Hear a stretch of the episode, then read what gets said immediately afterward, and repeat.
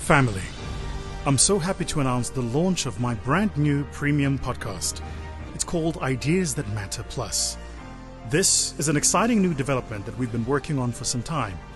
This after seeing a lot of you request coming through saying thank you for what we've done and wanting more. Ideas That Matter Plus is a more targeted podcast that focuses on business strategies and more high level thinking to help highly ambitious entrepreneurs, SMEs, business owners, and founders, even the CEOs of big business. It only costs 450 Rand per month and will be coming in, but I mean coming in hot. So, subscribe now to Ideas That Matter Plus, now available on Spotify or Apple Podcast Store. Sayonara.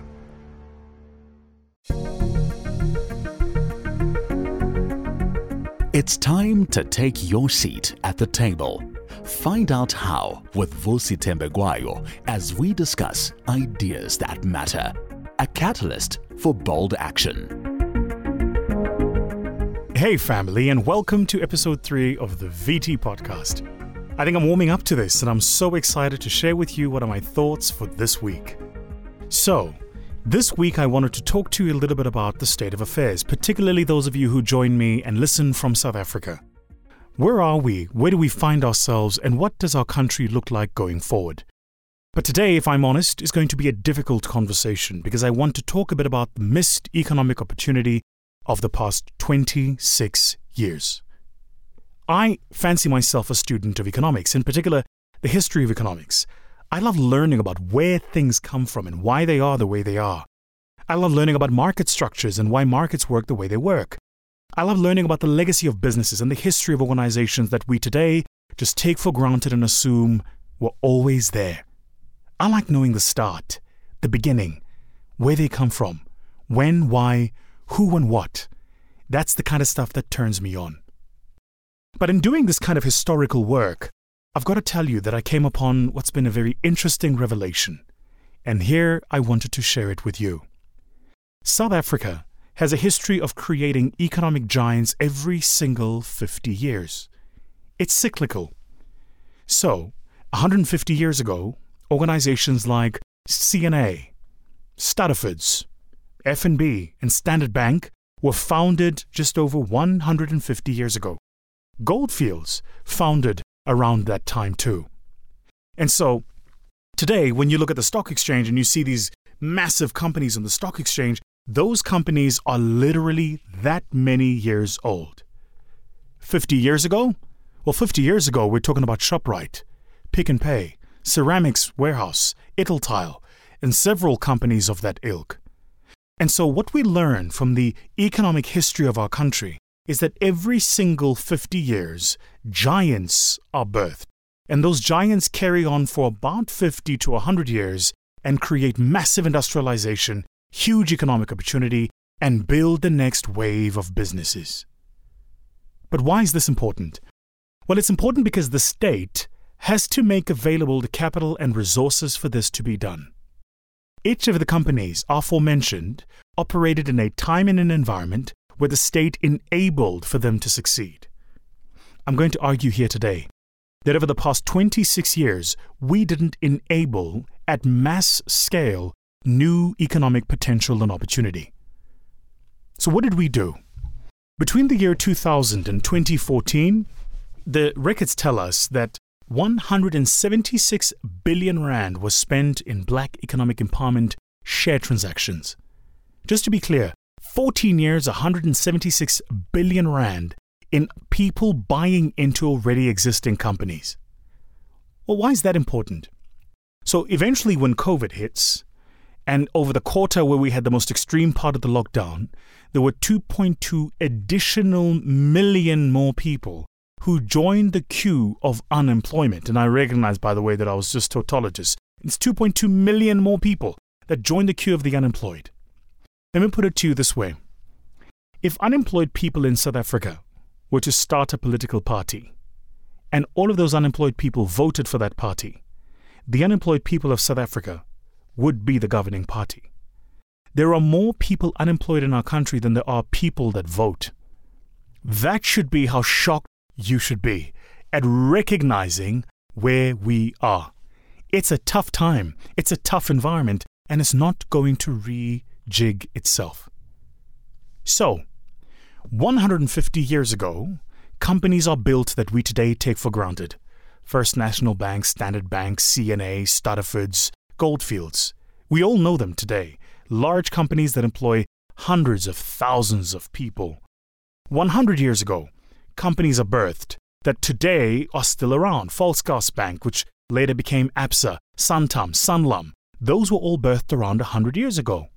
50 years ago, other economic giants, Pick n Pay, ShopRite, those were all birthed 50 years ago.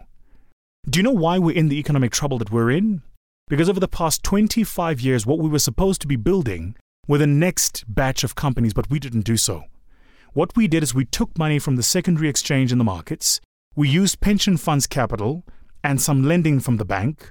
We took a couple of people and made them buy shares into already existing companies, and we had a transfer of wealth from a few minority to a few minority, and we didn't create mass industrial scale and new economic opportunity. As a result, an economy that grows at less than 1%, for young black women between the ages of 18 and 35, in the northern provinces, unemployment over 50%. And if you're young growing up in South Africa today, I reckon you have a higher probability of, I don't know, getting into a fistfight than you do of getting a job. And those are the scary stats. So, the question for those of you listening here today is who amongst us is going to build the next economic giants over the next 50 years? Because that's the cycle of our country. The question you've got to ask yourself is this What are the things we should be doing as a country to really enable an environment where those economic giants can be built? First, you need an availability of risk based capital. And we don't have it, whether we want to pretend we do or we don't. I'll prove it to you. Our government made available a loan guarantee scheme through Treasury of 200 billion rand to support businesses through the most extreme economic time of most of our lived experiences on this little rock called Earth. And over that COVID period, when the banks were supposed to advance 200 billion, they advanced 16 billion, 8% of what was made available. I mean, could you imagine how outraged we would be if a municipality spent 8% of its budget, but people were going hungry? And sometimes that does happen. Could you imagine how outraged we would be if Eskom was spending 8% of its money, but we were getting load shedding? Imagine how outraged you'd be if the roads agency was spending 8% of its money, but there were potholes everywhere. So, why are we willing to accept an 8% spend from the banks when customers or companies are closing down every single day? The truth is, it's probably because the banks are just too powerful and we're not holding them to account. That's just the truth of the matter. So, we need a system of mass based available share based capital. Now, I remember saying this on a recent interview that I did. I said, our president had many other alternatives he could have used to disperse that 200 billion.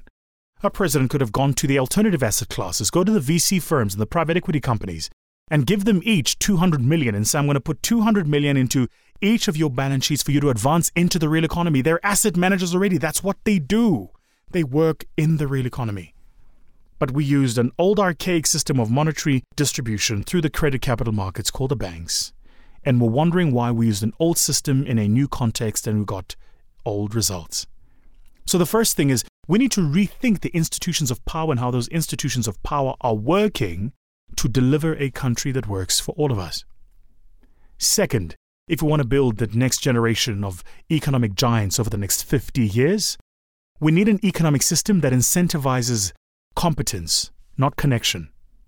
You know, in South Africa, if you really want to make money, you've got to be connected. You don't have to be competent. How many young people grow up wishing to know who the town councillor is, or they want to meet the ward councillor or the mayor or the city manager. Why? Because they recognize that the connection gives them the ability to access capital. I would even argue that the greatest existential risk today for the governing party is that people join it just so they can get access to the connections. They don't join it for political philosophy. It's a big statement, but that's what I think. So, if we want to build the next generation of economic giants that are going to create tens of thousands and hundreds of thousands of jobs, what we need to do is give those who are the most competent amongst us the best access to the most rewarding opportunities. Competence over connection. And third, we need to be able to back ourselves. So there is this piece of regulation making the rounds, and there's a lot of debate around whether or not we need to restructure it. Most people don't know about it. I know because I work in private equity and venture capital. It's called Regulation 28. What Regulation 28 regulates is how much capital flows from the pension fund industry into the alternative asset classes. First, as we speak, the alternative asset classes in South Africa is not only private equity companies and venture capital companies, but also hedge funds. Now, I recognize that if you're not technical in this game, it sounds like what I'm saying is gibberish and jargon. So let me break it down to you. Typically, venture capital companies do early stage high risk investing. Private equity companies buy into mature companies with decent cash flows that are going through a growth curve. But notice both of them buy into actual companies in the real economy. They're not buying shares of the JSE. I've often said to people if you want to support Elon Musk, you don't buy Tesla shares, you buy a Tesla. So we live in a country today where your pension fund money is being invested into the shares of a company on the listed exchange, the JSE. There's several others, of course, there's A2X and ZARX and several other exchanges. So our money from the real economy is flowing into the financial economy, and we're wondering why we're not creating jobs and businesses in the real economy. What we should be doing is putting that money back into the real economy. And so, in part, the changes that, that I think need to happen with Regulation 28 is how do we get more money from pension funds, which, by the way, is money that pensioners are saving, or rather, it's money that workers are saving for a rainy day or for when the event of retirement or pension occurs. They're saving it for that event, but they're working every single day. It's money taken from an earned wage and put into the financial markets. How do we take a portion of that money and put it into the real economy so that workers create more work for workers? They create more businesses that create more jobs. How do we do that? So there's a lot of work that's got to happen around how do we rethink and restructure our Regulation 28. And then, fourth, and this is the final thing, it's going to sound almost ephemeral, but it's true. Do you know what we need? We need new ideas, new thinking, new leaders. You realize we have the same people at the helm who were at the helm over the past 20 years. And so we're recycling the same thinking and we're wondering why we're not getting new results. It's because we need new ideas and fresh perspectives. And we need people who are willing to try new things. I mean, I'm not a rocket scientist, but can somebody please explain to me why is our Reserve Bank so married to its narrow mandate? Surely a Reserve Bank operating in a country that has over 30% unemployment, 30% unemployment with 5% of the population paying tax and over 50% of young people of color unemployed recognizes that the fundamentals of its monetary policy in any event are in an existential crisis because the country is about to implode. So, what we need then is not only a Reserve Bank governor that's more open to a different way of doing things, but a reserve banking system that's more open to new ideas about how the Reserve Bank should work. Now, I'm not saying I have the answers. I am saying we need to start asking ourselves these questions. Because if we don't get the questions right, then the answers don't matter anyway. Just as a parting shot, in my very first year at Wits University, I had this professor who taught me economics. Dr. Karungu was his name. And I'll never forget Dr. Karungu once said, it's well, it's the thought I'd leave you with for the week. Karungu once said to us, he said, In economics, the questions stay the same, but the answers are constantly changing. So he said, if you want to be a good economic student, don't memorize the answers, learn the questions. And I think we're living in such a time where you and I have to start learning the questions we should be asking. How do we build a country in a South Africa that's more equal, with a race, pay, gender parity that's not quite as wide as it is now? How do we build a country that's safe? How do we make our identity politicians less flavor of the day? How do we do that stuff? All right, that's the podcast for the week. We hope that you've drawn valuable lessons from this week's podcast. To partner with us, visit mygrowthfund.co.za or email info at mygrowthfund.co.za.